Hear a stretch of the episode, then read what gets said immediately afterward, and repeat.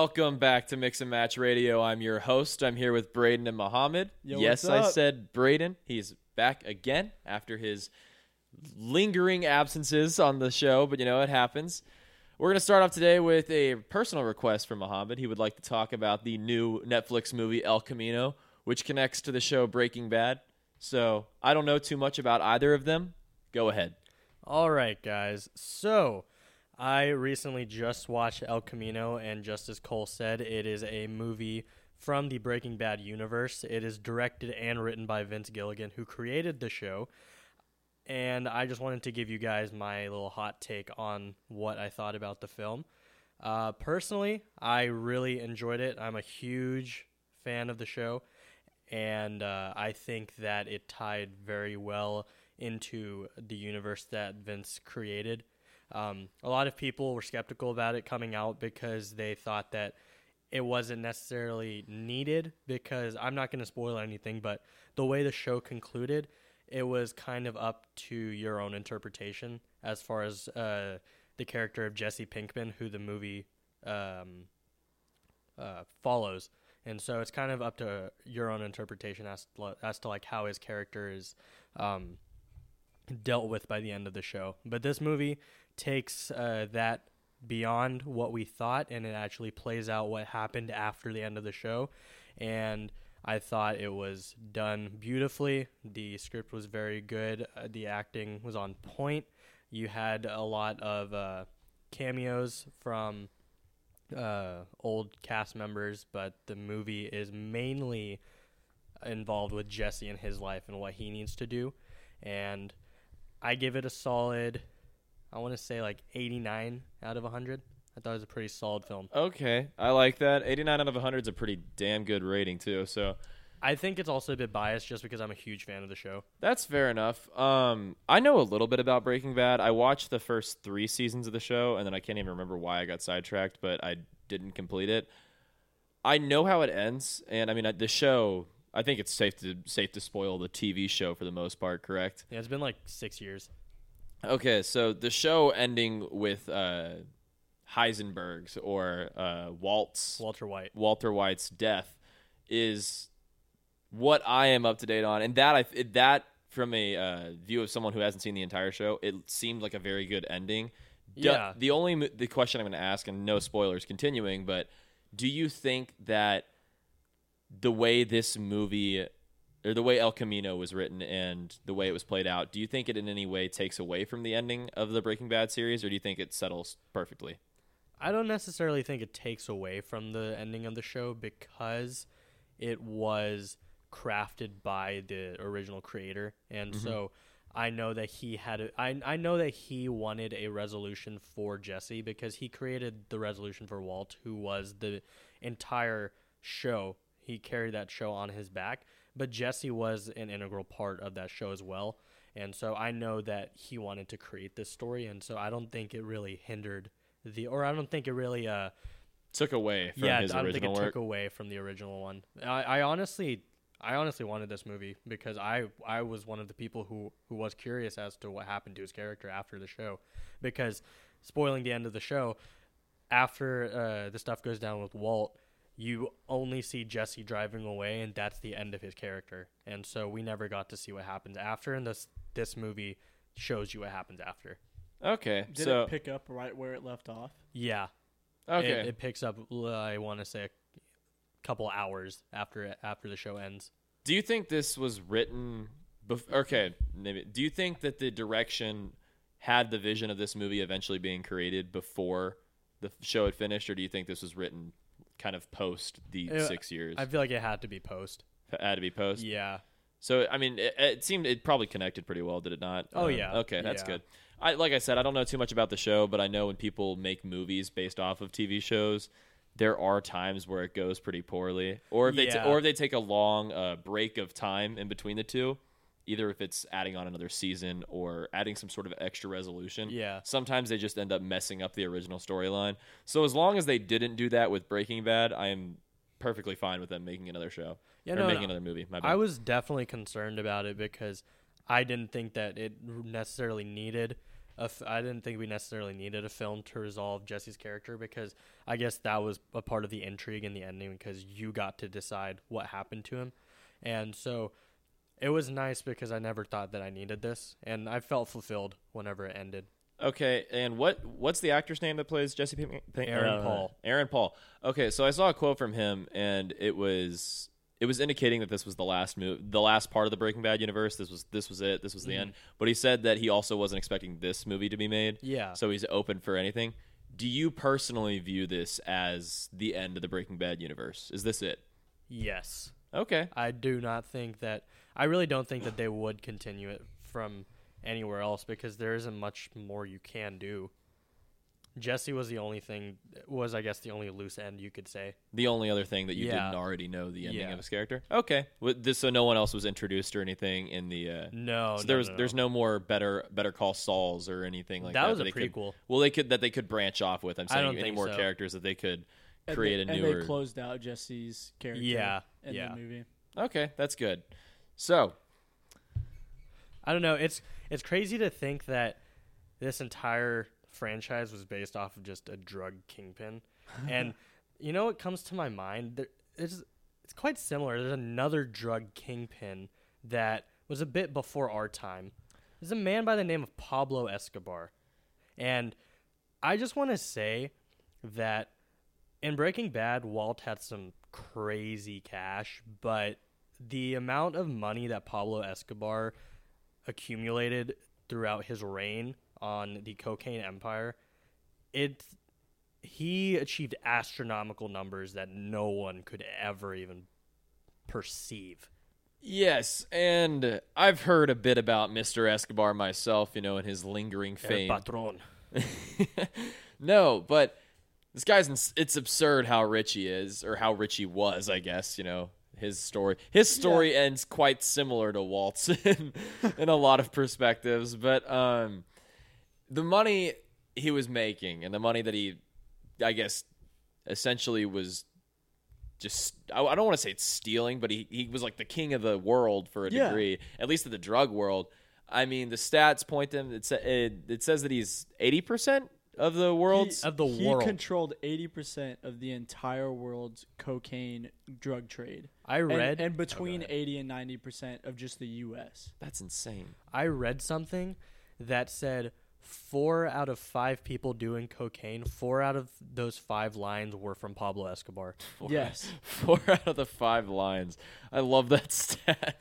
And there were competing cartels out there that were like still making billions of dollars a year based off just like based off of 20%. And The this is 20% of the and his trade. cartel was the Medellin. Is that is that yeah, correctly he- pronounced? There was the, that was a city in Colombia. That's where he was from. That's where he started his stuff out of.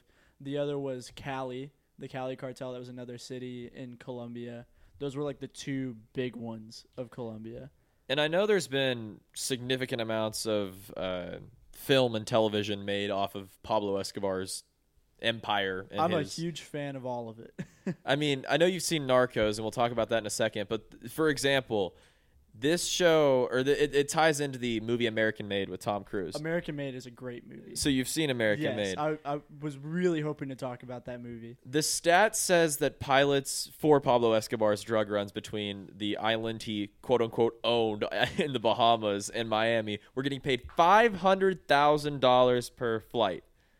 It was five. It was five hundred thousand per. Five hundred Yeah. grand per flight in cash. Which, if you've seen the movie American Made, kind of lines up with the story they tell there, where he just has And what they say, it plethoras was like of duffel they had bags. five to seven flights a day. Yeah, it, That's insane. Well, just I mean, just Tom Cruise in the movie. I, I forgot the name of his character. He alone was able to just kind of buy a city in Alabama. And it was a smaller city, but I mean, how many city. how many people could just But purchase just, a he just city? bought out everything and like created banks to hold all his money. I mean, and even even those banks were running up too much, which is why the uh, Yeah. FBI eventually got onto him. It's it it's just it doesn't make sense. I guess. I mean, no, I guess it, it does definitely does make sense. But when you're controlling eighty percent of the world's anything, if it, if it was eighty percent of the world's Wi-Fi, bananas, apparently cocaine, you're gonna be You're you're just making money. ridiculously rich. Yeah. I mean, he was practically the king of South America, if I'm being honest. like, I mean, Really, realistically though, I mean, he was an awful human being. But you drive. He A was drug probably the kingpin richest was man on in, Forbes South magazine. America. th- repeat that. A drug kingpin was on Forbes magazine. Yeah, That's the. as one of the richest men in the world. if that if that doesn't like you know exemplify the '90s, I don't know Ima- what does. like really. imagine El And he- he Chapo didn't doing the GQ like- essentials.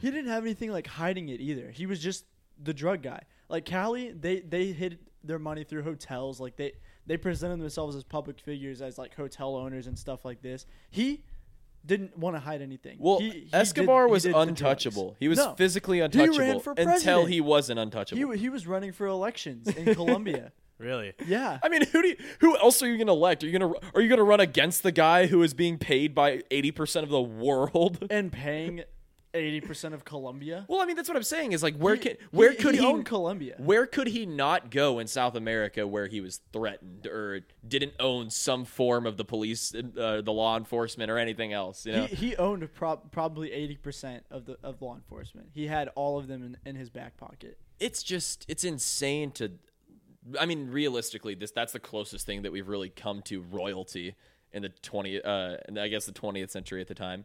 I mean what else where else in the world have we seen people just own continents, you know? Well, yeah, he was like he was just unrestricted to an extent. Well, unrestricted mainly because I know it was there were other drug cartels at the time, but he was really the first person to turn the drug cartel into what it is. Yes, It was- it- And- it was well, never- and, and cocaine especially. I well, cocaine especially, but uh, that, that was cocaine was him. That was how he facilitated his rise as Yes. a drug kingpin.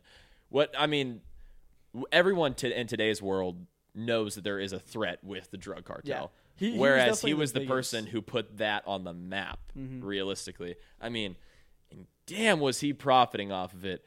It- Th- he, they said that the that his cartel was making twenty two billion a year. Correct? Yeah, that's four hundred and twenty million dollars a week. Four twenty For- is the perfect number for this situation. I'm really glad that's what that number is. But $420 million a week. Let's just put this in perspective. If you guys, I would be happy to make $420 a week right now. I am not making $420 a week right now. I can't even imagine what I would do if I was profiting that much money that fast. They said that his wealth was accumulating so fast that they were just running out of places to store it, and so they were using old uh, warehouses. And then even whenever those are getting filled, they just started burying it. So you're just you're just burying money in random fields. I imagine some of it's still there. There are probably farmers that every once in a while are I don't know, harvesting or whatever and they just come they just hit something. I guarantee you, there is still Pablo Escobar money buried in Colombia. Yo, we could okay. We're going on a treasure We hunt. could be treasure the mix and hunters, match man. tra- treasure hunt to Colombia. okay. And All- they also said, uh, because like due to them storing it, the damages on the cash due to rats and water, um, water damage, it, it resulted in about two point two billion dollars. Two point two billion. every how often? I think every year. Every year this guy was writing off two Oh point two my billion to rats and water. And that did not dent his wealth whatsoever. Well, that was like ten percent. It's like it's like taxes. Yeah. That that was that was just taxes. he was getting taxed by rats, you know? And okay, the my, the biggest the biggest thing that like that's hard to wrap around is a lot of this is liquid cash. yeah, it's not it's like not- it's not it's like not the traditional bank like swipe your credit card type or swipe your debit card type cash. Yeah, it's so actually is doesn't like hold it hardcore banks, cash. But like when it comes to his worth, his worth was that many billions of dollars, and it's not wrapped up in assets. Yeah, so it's not it's not stock in the Medellin cartel. It's, It's, not. he- just he, he cash. doesn't have it in stock. He doesn't have it in It's just all property. his. He doesn't have it in like a company. He was a He- king. He was a king. Yeah. It's exactly what he is. His his worth was based off him profiting off of the entire planet. Yeah, I mean, there there's billionaires in the world. There's there's a few of them. We probably wouldn't have a Jordan Belfort without a Pablo Escobar. Realistically speaking, I mean, think of the because uh, of the cocaine is Well, exactly. I mean, just think of the ripple effect here. I mean, he supplied 80% of the world's cocaine. You know how many billionaires there are today that only became billionaires because of Pablo Escobar? Because of the cocaine they did. Yes. It's like a superpower for billionaires. You know how many billionaires do cocaine? Probably all of them. Most of them, I would, I would venture to say. Pablo Escobar had to walk so Jordan, Jordan Belfort could run. It's just it's it's incredible that he was he had so much money and like this is one of those situations where if I get paid too much money, I feel like I need to spend some of it. He literally had so much money he did not know what to do with it. He w- he did not know where to put his money. So he actually did a lot for his community. I'm interested. What do, what do you know? Um, I know that he uh, founded a couple parks. He built a zoo, and he donated, I think, a decent portion of it. How, I- I how much I do you think that. that dented him? Not a lot, but I'm Yeah, just saying, like, I I am mean- just saying he did stuff with At it. least he's attempting not to do something good with his money. mali- not just for malicious intent. He did other things, you know. I For- mean- for the kids. He's probably I what I don't even know what the actual number Pablo, is. Pablo Escobar was for the kids. Yeah, Pab- Definitely. Pablo Escobar, hero or terrorist? you decide. I mean, I mean that was that. I mean that was the thing they were running into in Colombia when even like even the Colombian government was trying to get rid of him because like dr- drugs a bad trade and he was killing a lot of people. He I mean, ki- he's probably responsible for I think he was responsible for 500 different police officer deaths. Yeah, Like, the think- total body and was like that is- 3,500, that is just counted. Can you Yeah. imagine the like off the record. yeah, the, not even off the record, but the people he hired that killed people. yeah, yeah, yeah. It's one of the it's one of those Joseph Stalin effects where he may not have killed them personally, but Yeah. he was certainly at the head of a lot of it. You know, But the people like in his community, like in the city of Medellin, like they they worshipped him like a god because he was giving back to the community. Like e- even if it was small to him, it was a ton to the people of his town. So, eh, like you couldn't if you were to walk into Medellin and go after Pablo Escobar, everybody in that town would try and stop you. It, it's There's no getting around it. it's insane.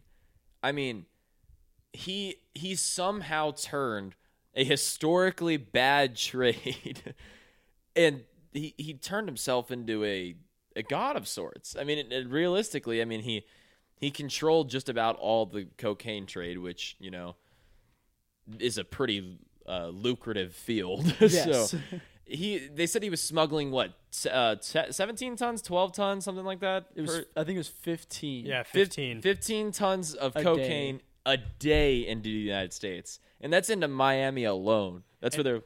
I mean, I know Miami's a party town now, but I guess we figured out how it got there. and see to get uh, to get the cocaine there, it costed about five thousand dollars. But once it hit the United States, the value went to over a hundred thousand dollars for one kilo. Oh my I think Yeah, that was for, for one, one kilo. kilo. Prob- Which, how, how many kilos is in a ton? Anybody know any? I don't know that. I, I'm Damn not- the I'm- metric I don't know. system. I'm not that quick with math. I mean, it. Okay, we're doing some math, calculating, calculating. We're getting there. We're almost there. 907. 907 kilo. Oh my god. His profit margin is ridiculous. Well, he was making millions of dollars a day. Like tens of he was making How does like it- 50 million a day. Okay, quick question. How did they get the cash back to Pablo Escobar? That was a whole other like, that was a whole other like r- issue they ran into. Then a, a part of the the planes was not just smuggling the cocaine in, but Smuggling smuggling, the the, ca- money out. He had an Get, getting the money out of America was almost harder than getting the cocaine into America. it it is he had an entire operation. His I mean he realistically was a company basically. He was he had his own pilots, had his own shipping business. He had He had submarines. Yeah, he, he had two He had submarines to two help him get his- submarines I saw as that. part of his fleet. he made. a I just looked it up. He, if you if you look at it, he made about seven hundred dollars a second. So realistically, if he had stayed alive and at the, alive and at the top of his game, he'd probably be the richest person in the world. Yes. God, dude. I mean, I don't even. How do you compete with that? You don't. Realistic, and I mean, he had two submarines. The guy Well- had a, he had a military. Let's just let's just reframe this. not only was he at a was he a king, he had a military.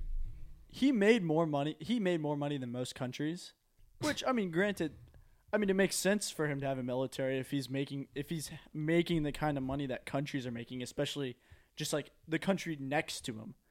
But like imagine being at like a UN meeting and realizing that one of the most influential people isn't even there. Yeah. because he'd be arrested by the That's got to be such a weird sphere to be Yeah. in where one of the most influential people in the world is a criminal. I mean, I'm sure there's still people out there like that. No, I okay, yeah, that's a good point. But where it's you're one of the biggest businesses, I guess, to put uh, one of your biggest businesses is simply cocaine. Yeah. Not even just drugs; it's just coke. Which is why there was such a crisis of it. And that's why all the why there was quite literally a war fought over Yeah.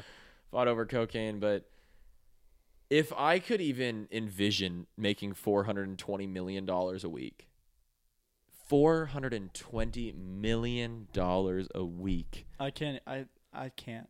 I don't even need that much money, man. Just give me at least one million dollars, and I'll be set.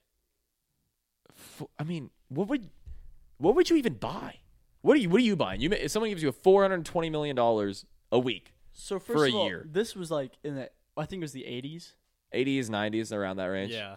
So I don't know what I'm gonna buy, because they give the stuff now. There, there's a lot of like super nice cars, giant houses. They I mean, still he bought, he bought islands. They and- aren't going to cost you four hundred and twenty million a week. exactly. He could not.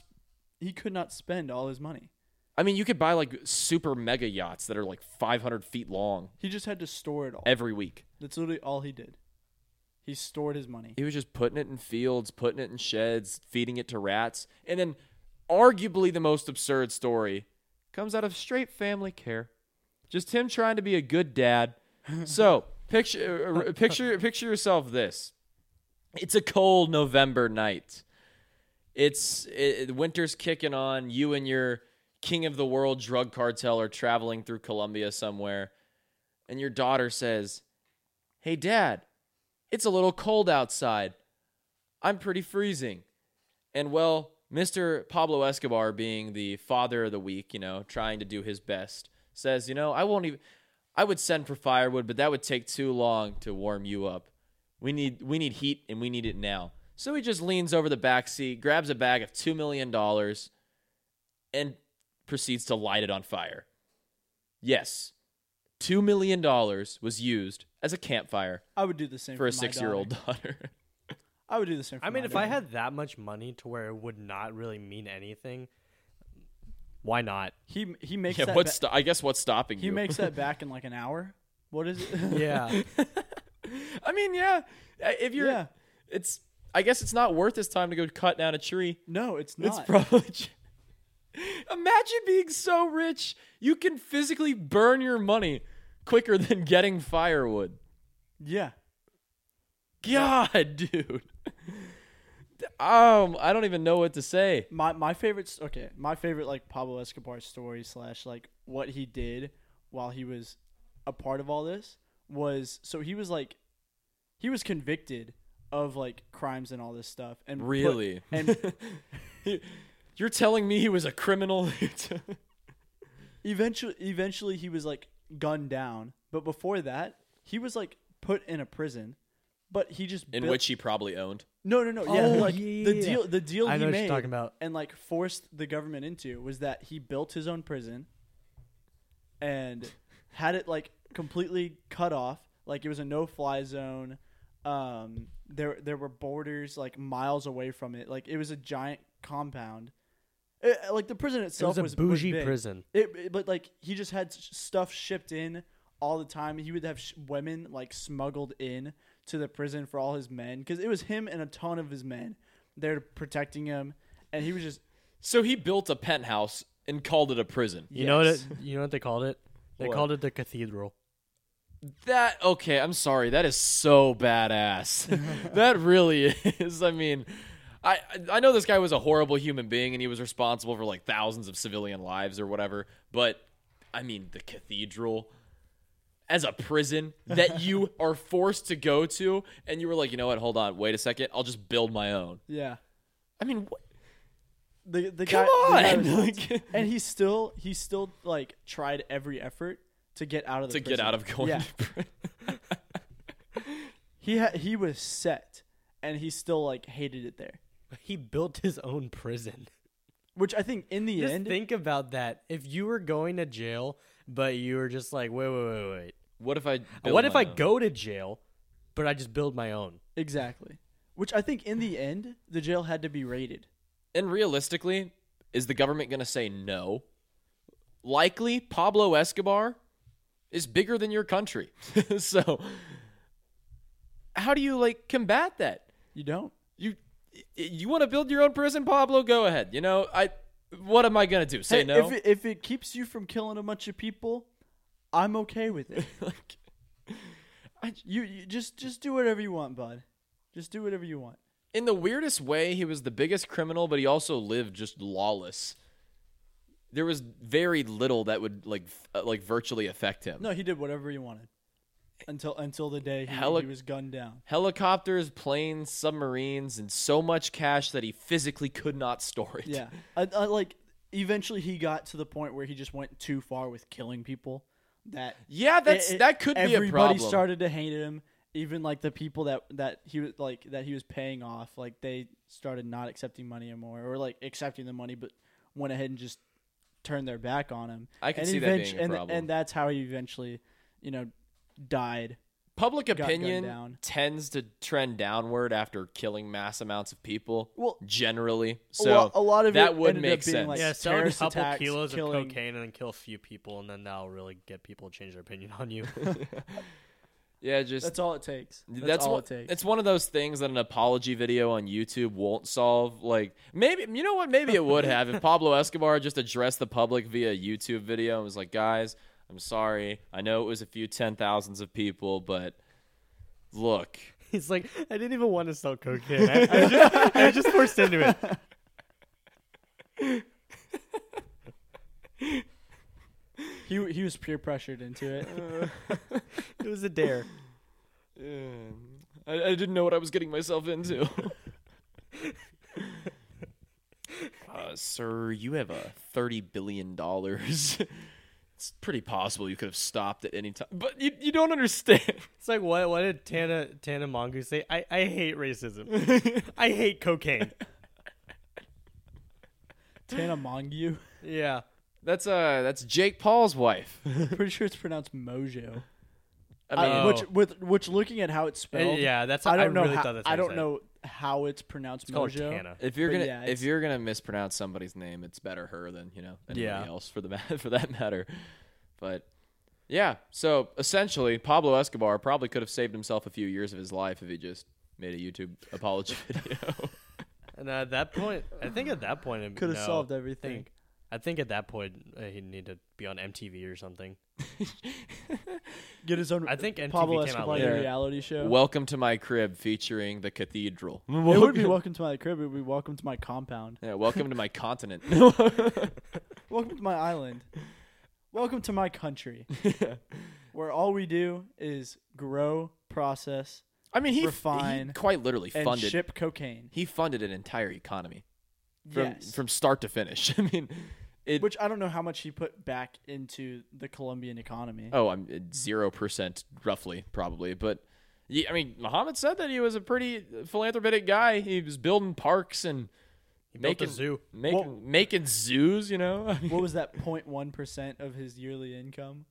point one. Point one percent of one year of his income was spent renovating like his entire lifetime of, of stuff. He probably just wanted a zoo. it was like, you know what? Why would I want? Why? Why do I need an entire zoo to myself? If he if he spent two million dollars to to burn some some money It's to on, keep her, his daughter warm, he probably just built the zoo for him. It's kind of genius, though, if you think about it. That if you build stuff for your community, they may turn a blind eye to your mass murder and cocaine business. That's what I mean. That's what happened for the longest time until it just got too far. Like- Like, that people either sh- straight up knew that he was killing a lot of people, but didn't care because he was not killing you, or just like he had so much power until it got too far. Do you think he eventually just sat down at Thanksgiving dinner some one time and Aunt Maria or whatever leaned across the table and was like, "Look, Pablo, we appreciate the extra turkey this year that you are willing to buy, but unfortunately, you killed 13 people walking up to the house. we, we're, we can't allow this anymore. We're gonna have to uh, seek different arrangements. Uh, it's just it, it's insane. Which I I don't understand how like your family can follow you through all of this. Because Okay, like his his his mom and I don't know if his dad was alive, but I know his mom especially was like living with him, like what's her option? living off her success. You can't disagree with someone who owns half of the world. there is it's physically impossible. What are you going to do? Hey Pablo, really wish you would stop doing this. And then Pablo would be like, "You know, well, boom." And then kills you.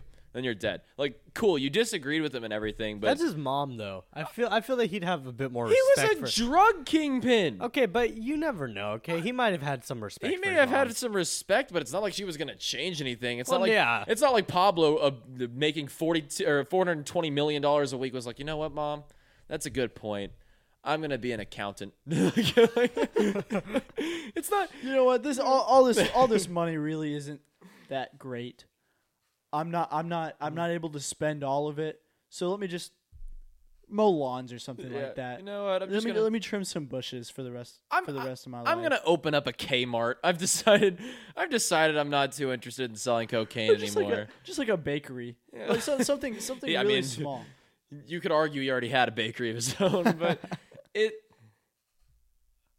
I don't think his mom would have made any difference. I don't think anybody in his life would have made any difference. I think that there were probably people that attempted to, and then those people just became another statistic to Mr. Pablo's Pablo Escobar's kill count. I can only imagine. I mean, he he lived a damn interesting life.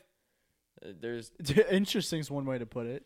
Yeah, I wouldn't want to call it fun, and I wouldn't want to call it entirely awful due to the fact that he probably enjoyed some You- of the Oh, awful in oh his eyes. Awful as a human being, no. that's pretty clear cut. I mean, he Whether did build. he wait, seemed- hold on. In all fair, he seemed for it to be awful. in all not. fairness, how many people do you know that built a zoo? I in silver linings, you know, like he killed a thousand people. We got a gorilla now, so it, it, it- to each their own. No, he was definitely an awful person, but he shipped hippos to like a pond in his backyard so that he could have hippos from Africa. like I said, who's going to his stop him? Who's going to stop him? It's, n- He just did whatever. I don't know who regulates illegal animal trafficking, but it's not like they were going to do anything. Imagine trying to storm his compound and he has guard hippos. I that's a I mean that's a decently good point. What if he was just training like tigers and shit to just attack hippos people? are terrifying. Well, he- Hippos Oh, are the no, number yeah, the one number most one- common like animal death in the Yeah, world. Yeah, they're responsible. Hippos are the number. They're the number one animal responsible for human deaths. That's that blows my mind. a hippo, not even a rhino. It's not even something that's like looks ominous. It's just yeah. just a hippo. Just, Hippos look adorable. okay, when you first, adorable, like, maybe look a bit it. of a stretch. Maybe a Like baby they're hippo. they're just big and like fluffy. a hippo kind of looks not like fluffy, They but, don't like they're all skin. well, a hippo looks like a walrus with legs. Yeah. I wouldn't call it adorable exactly. I would just call it They I just mean- don't look super. no, but those scary. things are massive, dude. Yeah, they're big. They're- They're they they're what what how do they kill people? Does anybody know? they trample them, eat them? Do they so they just like run full steam ahead? Well, have you seen how big their mouths are? Okay, does I it, could so stand. do they bite them? like from from the from Is the that- bottom of its jaw to the top of its jaw. I bet I could stand in that.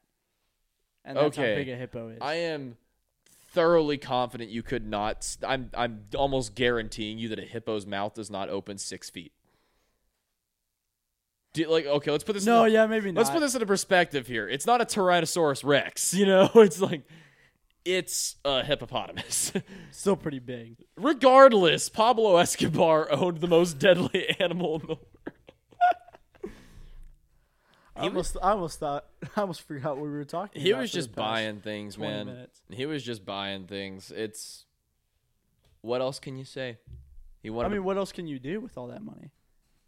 I don't know. I really don't. Like you got, you got to run out of. You're, you're running out of things to do. r- not only are you running out of things to do, but I feel like you're just like when when when do you get to the point where you're just like, nah, I don't really feel like buying that. Maybe, do you think like his killing of people? He was just bored.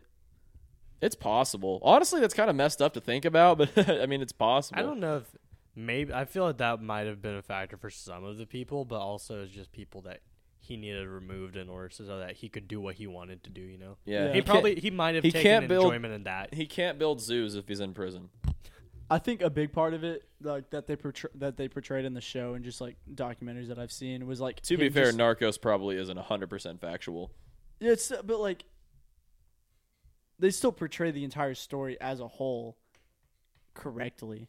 Okay, I'm Like, just uh. They they portrayed certain events that actually happened and and certain people that were real, all that stuff. Like it, it's more accurate than you would think, but yes, it's it's dramatized. So like major events in Okay. the shows actually happened. to your point, get there.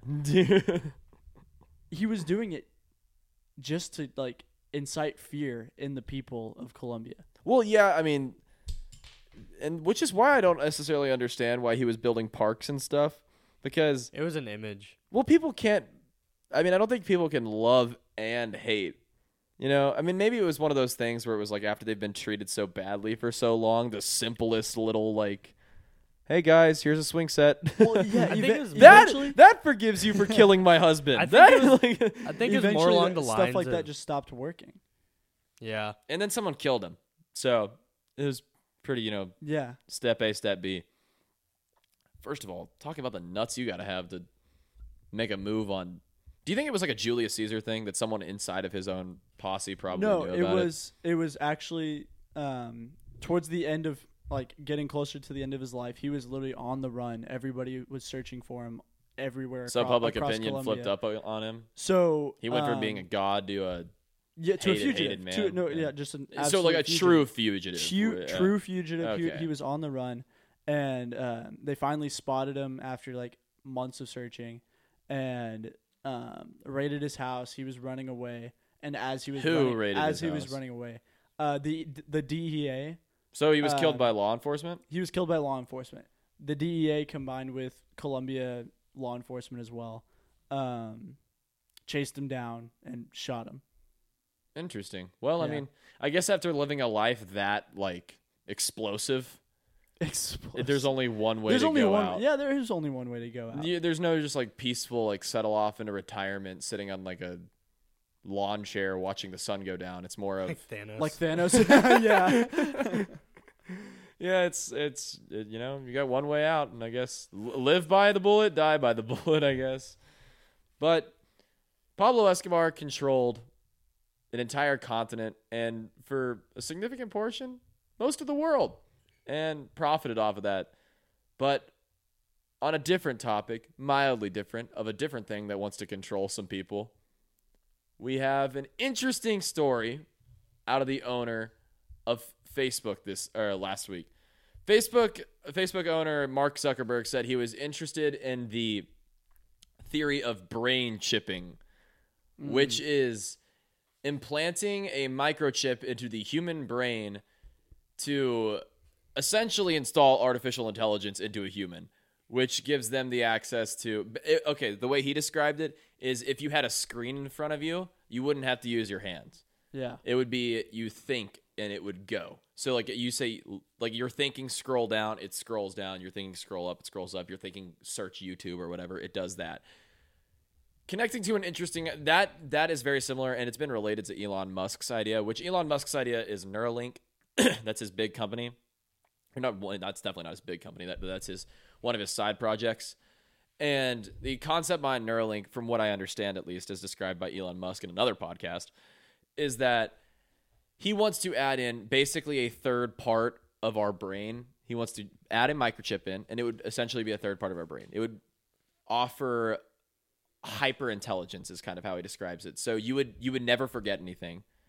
Wow. You- so you, every literally everything that it would almost be you know okay so you know on your computer how you go searching for a file yeah. it would almost be as if your mind would do that instantaneously. So if you were trying to remember an event from July 17th of 2004, you would just like think about that and it would pull up that memory. Like, I don't know how that works. well, obviously it's kind of a hard thing to wrap your head around, it's but probably all theoretical right now. well, I mean, obviously it's theoretical, but um, he offers this as a situ, basically a way to progress the human mind and to offer it higher capabilities.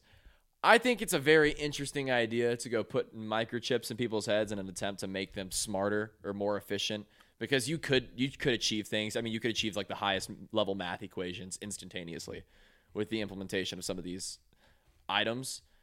And it's an interesting debate because some people are super like you're a madman. That's kind of insane. You're like actually crazy. Me. And then there's other folks similar to myself that think, you know, this is actually kind of the track of human progression. This is you by not becoming human.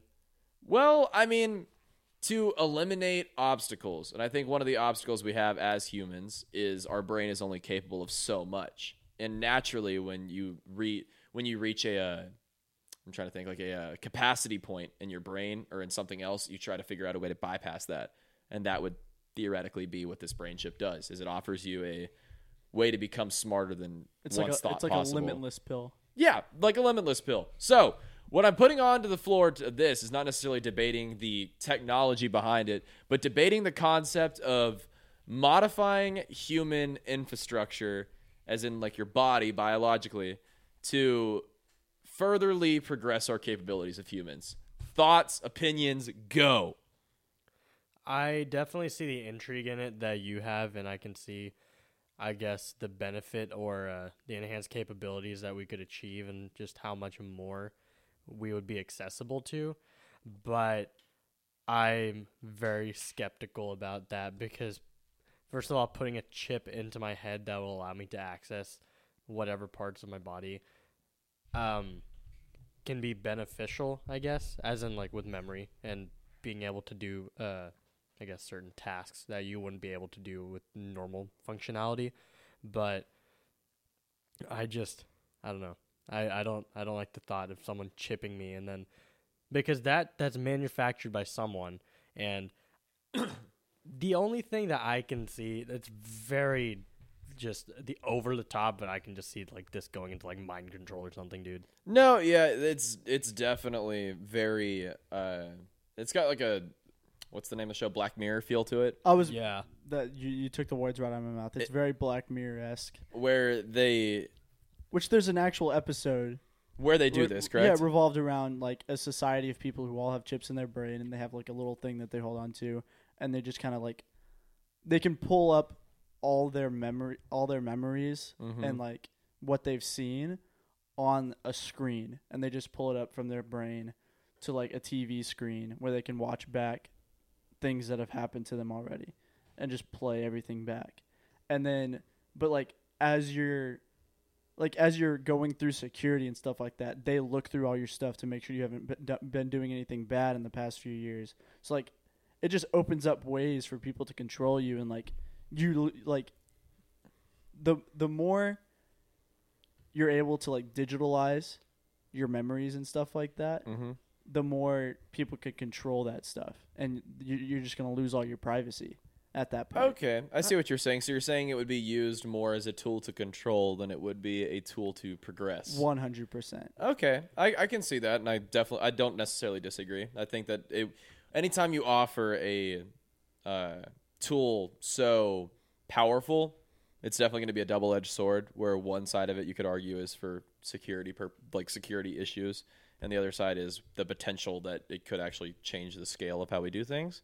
So I, I see that with this, but what if it wasn't a situation where it was being used to control simply to so skate we'll skate on the digitiz, digital eh, digital digitalization of memories. We'll- Congratulations. yeah we'll skate on that and we'll say what if it was just about making the mind capable of more uh basically capable of doing more at higher speeds and higher level of difficulty? They were it was able to accomplish more. What are your thoughts? I mean, I, I get the benefit of that, but I just think it takes away every aspect of just being a human being because you're just trying to constantly modify yourself in order to be something more, which I, I understand that, Mhm.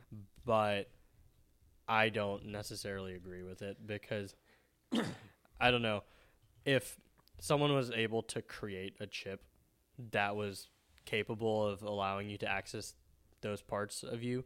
I think that people are also capable of getting to a higher level themselves to an extent.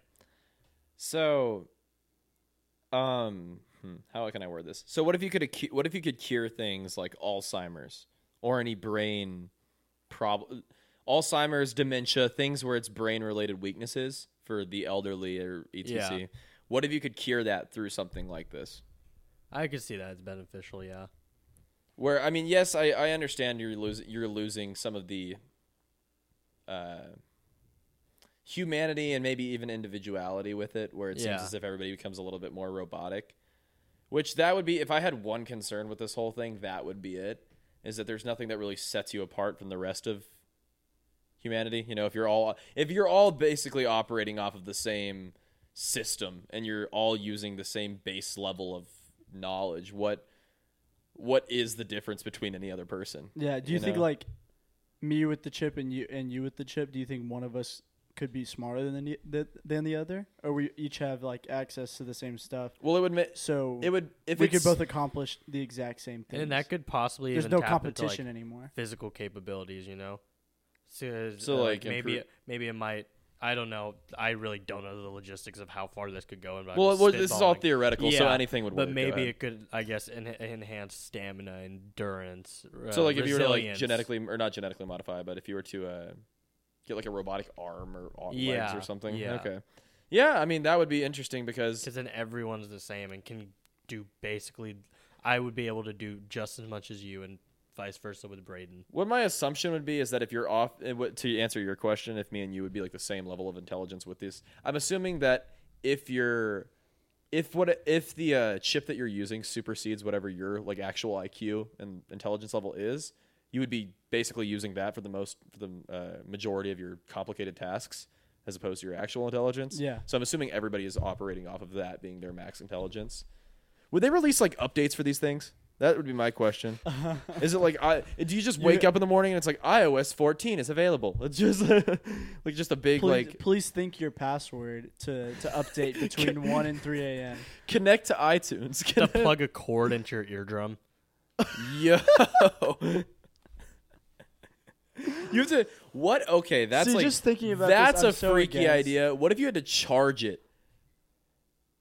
So I'm just saying, I don't think that if this ever were to happen, I don't think it's gonna happen in our lifetime. But if it here. were, I'm not doing it. No, neither am I. I am not opposed. I I'm not opposed to at least trying. well, it depends on what extent it is. It depends Yeah. on like And how I'll- much how much the company you're buying it from is controlling it.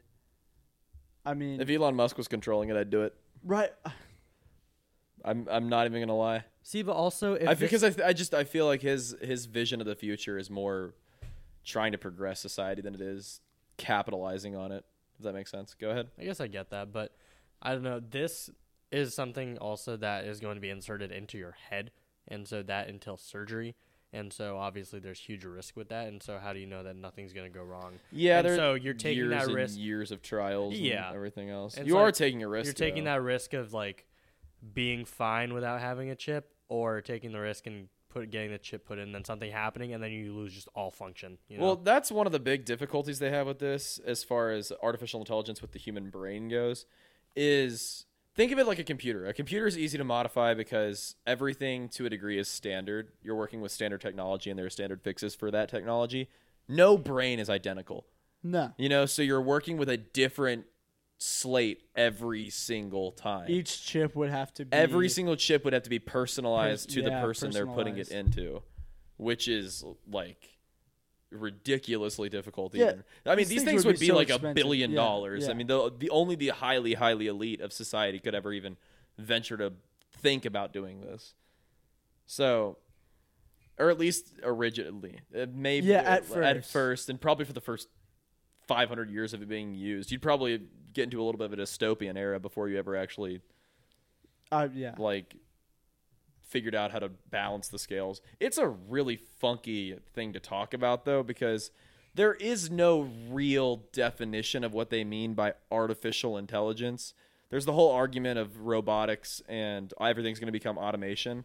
There's that. So everything that you're you're seeing the like the McDonald's employees and the uh, cashiers at like uh, Walmart's and the Starbucks baristas, all of that would eventually become automated. That's Yeah. one argument for artificial intelligence. Yeah, we're already seeing everything being ordered from kiosks. Exactly, and you see- inside the and you see the store. We the scan see that the- goes at Walmart now. Yeah, the Yeah. the self checkouts is what he's saying, and then you're, you're seeing things already starting to make that slow turn towards automation. But I don't necessarily think that's artificial intelligence. no, Which it's not like intelligence. It's just programmed. it's just robotics. It's, Yeah. it's uh, one way to put it. But the more and more we get into things where Siri is like Siri isn't artificial intelligence. Siri, It's you, Siri's artificial intelligence. is that what that's considered? Yeah, Siri is a version of AI. Because as you continually use your phone and use Siri, it starts to pick up things and learn things about you, and so then it kind of creates the it kind of personalizes your phone for you. you could argue that Google's uh, Interesting. you Same could with, like, argue that Alexa and Google's stuff, you uh, know. what, what, Cer- like what do they oh, call Google's uh, algorithm or whatever? They're, I don't know. Like active searching. Either way, you Yeah. could argue that that is kind of a version of artificial intelligence because it builds a profile on you based off of your searches. Yeah. Though I mean, uh, the whole I guess the basic standard definition for artificial intelligence would be it's building, uh, or it's it's gaining intelligence on its own. It's no mm-hmm. no one's inputting that. You know, there's no one behind a computer telling you, oh, this guy searched for this. That means he's going to search for this. It's doing it on its own.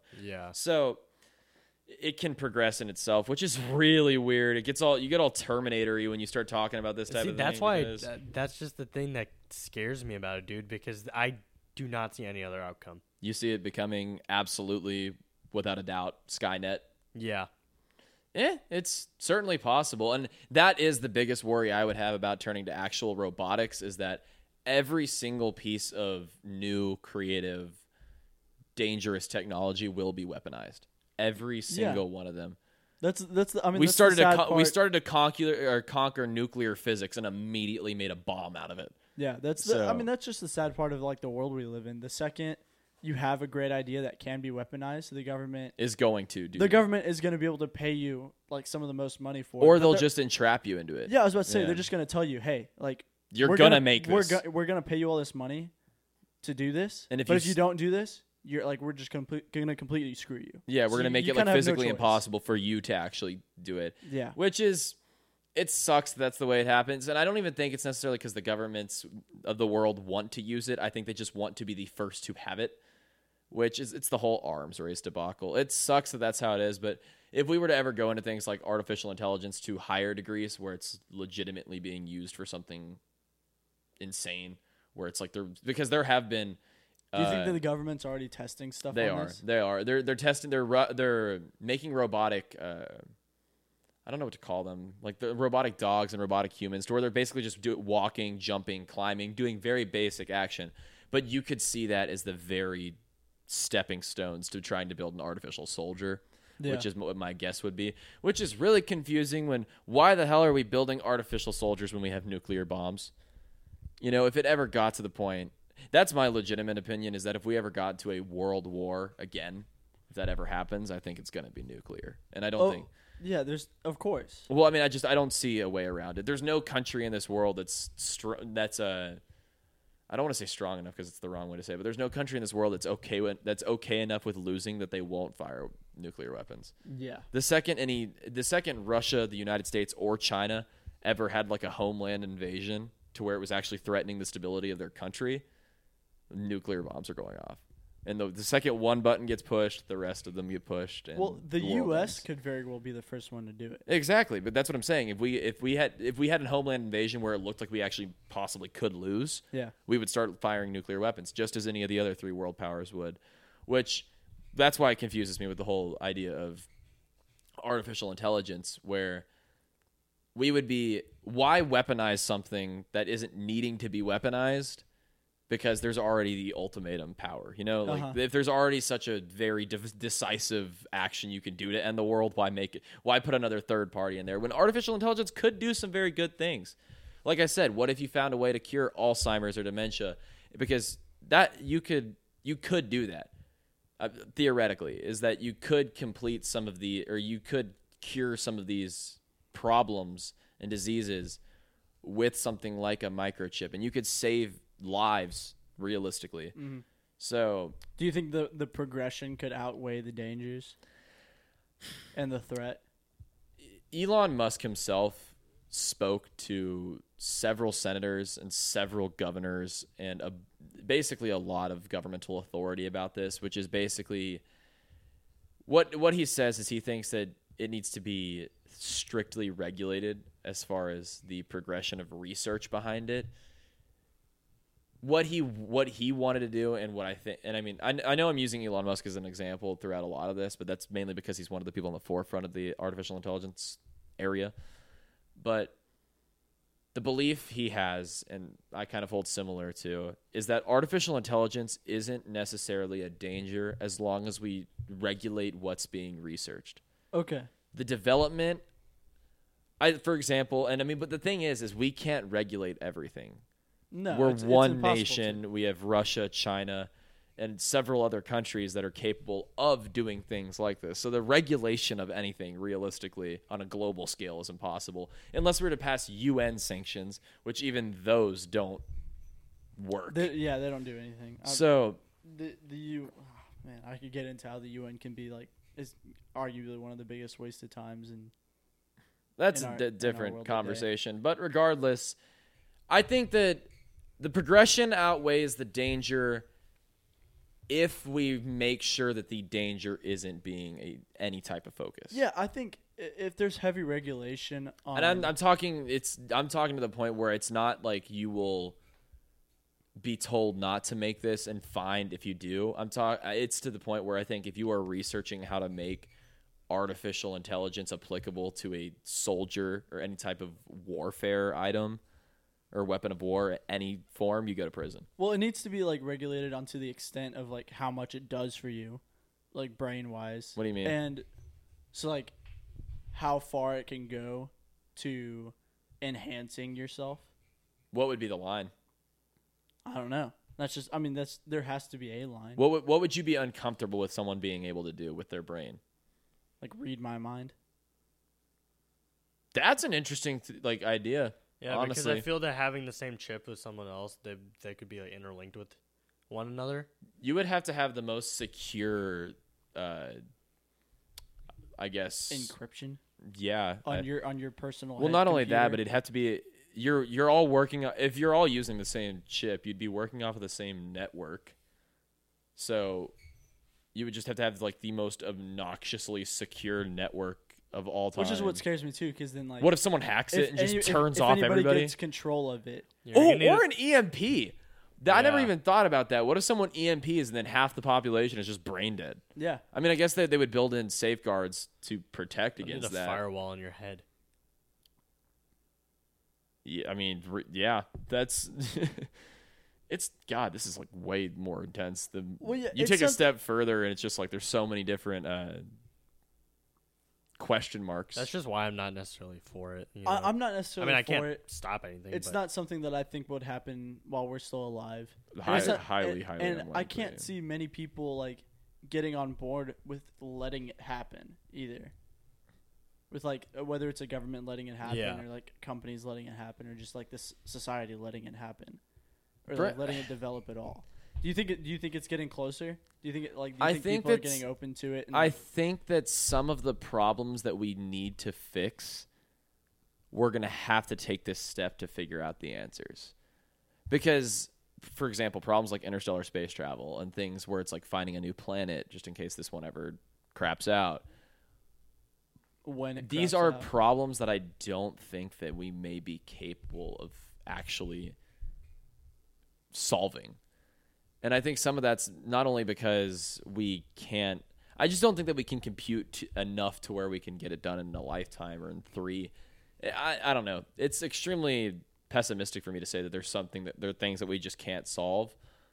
And maybe that we and maybe I'm just wrong on what we can't solve, but I do believe that there are going to be problems that we run into where a situation or a an item like this could help us complete it faster, which could end up being the difference maker in a situation. So, I can understand that viewpoint. and that's that's as a that's as like a race though. That's as a hu- that's as like the human race as a species. That's something that we would need if it came down to it. I think that we would be willing to take the leap into something like this. It can't be just a singular nation. It Yeah, has to be it, it couldn't be a nation. It couldn't be a company. It couldn't be a person. I think if we were really to take the step into the into a real realm where this is something that we actually see implemented, everyone has to be on board with it. So I'm ta- it has to be like a cataclysmic issue that you know it's fight or flight die, or do or die type situation where everybody el- everybody realizes that there's not really another option. We've exhausted all of our resources and Okay. we and that's that's it's a still at that point it's still a dangerous situation because you know what uh, it's just I don't know. You could bounce around and talk about the different possibilities implementing something like this into a society could be, but you'll never th- really know until you you know try it. O- overall, it's just kind of scary to think about. And Yeah. Like to what extent this technology could be used, and then just like AI in general with like self-learning systems like that. Like how far can those things go into like learning and getting into other systems? Okay, Like so think, thinking of like Ultron type stuff. okay, I see what you're saying. Yeah. Where where if these Or, what like, if- have y'all seen I, Robot? Yeah, where if these systems self-improve past the point that we were Yeah. originally ma- they they surpass all of our regulations on them and then Mm-hmm. that's the whole problem with it though. is they iRobots think with that- Will Smith, right? Yeah. Okay, yeah, I've seen that. And every human has a robot assistant, Yep. and then the um, I guess the lead AI in charge of these robots basically goes haywire, Yeah. and then all the robots are just becoming evil, and then Will Smith has to save the day. But that's a different thing. But I don't It's know. kind of the same concept I'm just though, I, where I'm it's just- every I don't want it- to talk about the movie. No, it is this- it's the same concept though, and that's the, Yeah. that's the general fear is that if we if we give a technology its ability to learn quicker than we do, what's stopping it from realizing that hey, we don't really need humans? Yeah, all Yeah. all those robots were like a- assistants to all the humans, and all those robots were connected to each other in a certain way or off the same Mhm. interface. A chip, like we're describing, would would that would those not be all like connected in a certain way through the same like program? well, I mean, I don't think they'd be connected to it. And what if the AI were to control us? With us Yeah. all having the chip in our head, because we would all be connected, and then there'd be one. I feel that with AI being whatever AI is, it doesn't really have a boundary, and so Well, that's would- that's the yeah. biggest problem with it is there is no boundary to Yeah. AI. It is a and so what's stopping it from connecting all of well, us and it's a controlling pan, all of it's a Pandora's box. Once you actually accept that it that that's the direction we're going, you have no idea what's coming. Because with the idea of advancing learning, which that sounds really stupid, but you're that's what you're doing. You're advancing the scale of learning. So you're stepping up to an entirely new almost enlightenment period where we could accomplish things that we couldn't for the past thousand years. Yeah, So we don't know what we could possibly end up doing, which that's what scares so many people about it is the lack of uh, understanding behind what the end goal would be. which maybe like to be able to understand it, you just need the chip. And It's then- God, it's such a it. paradox where you're like, maybe I can't wrap my head around this because I don't have it, but if I get it, you know, it, uh, Yeah, it, yeah, uh, it's it's a wild concept. I could I could talk about it for hours, but I'm not I'm not really qualified to talk on the tech or to speak on the technology itself too much. Mainly because it, like I said, some of it goes over my head as to how it would be integrated into a human brain. yeah. But Which I'm sure it goes over most people's heads, and it's all completely theoretical for the most well, part. it's theoretical as to how exactly it would be, how, how exactly it would work, but its impact for the most part is what people debate on. Is Uh-huh. what what they should, uh, what should and shouldn't be allowed to happen with artificial intelligence. Which I mean, and that's all from a, the, from the point of view that the U.S. would be regulating it. So God knows what other countries are doing and they're attempting to do because you just never know. It's a good way to talk. That was like a big old conversation about artificial intelligence. Thoughts? Final thoughts on AI and brain chipping. I don't want it, Don't want it? but I can't stop it. I don't want it. I don't know how far it'll go. I think I think it's, there's just a lot of unknowns, and I'm just gonna see where it goes. I personally, if given the option, am not going to put a chip in my head. I will be right behind you with that decision. I think that as much of an insane person I am, I may, I would I'll put it this way: I would like to see it never happen. I would like to never run into a situation where we would actually need something like this implemented. But in a situation where it is, I am not entirely opposed. I'm and that's not saying I would do it to myself. I'm just not entirely opposed. But that's gonna wrap up our conversation for the day. We got Braden back in tonight. Glad that to be was back. that was good. We got Muhammad as classic. Muhammad, fun fact, and we're not gonna get into the story behind it, but Muhammad at 12 o'clock last night texted us saying, "Guys, I won't be at tomorrow's episode. I'm going to Arizona." Four hours later, or four or five hours later, at 5 a.m., he texted, "Scratch that." Not going to Arizona anymore. And here I am now Glad, because glad I he's not in Arizona. I realized that the podcast was more important than Arizona. Live Exactly. from Glendale. I'm just, but uh, it was Scottsdale. Scottsdale, Yeah. Glendale, Doug's, Dougsdale, Dimmadome, Dimmsdale. Dimmsdale. Doug Dimmadome, Dimmadome's Dimmadome. Uh, anyway, so, um, you guys, you guys have a good night. It was fun recording. You guys got anything to say to the audience? Um, if y'all want me to record, uh, review anything else, let us know. Um, I'm also very tired, so sorry about my lack of Uh, what ti- participation. what time is it? It's, Very- It's, uh, it's way past my 12 bedtime. twelve seventeen. So I gotta be up earlier in the morning. eh, it's a bit late. We're certainly pushing the limits here, but But you kids be safe out there, okay? yeah. You got yeah, anything all, to say? all y'all keep listening. Keep up with the feedback. Uh, we're loving all of it. Um, I'm glad to be back for for once. Hopefully, it and- becomes a slightly routine thing. Hopefully, hopefully.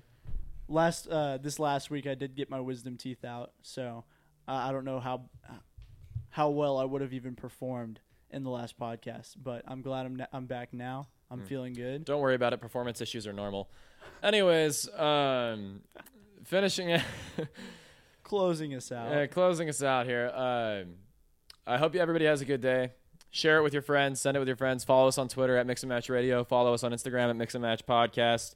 We put up pretty much everything on both of them. But everyone have a very good one. Send it to everybody you know, and that'll be it. But we'll see you on next episode, which should be dropping Monday of next week, which is the anybody anybody know the date.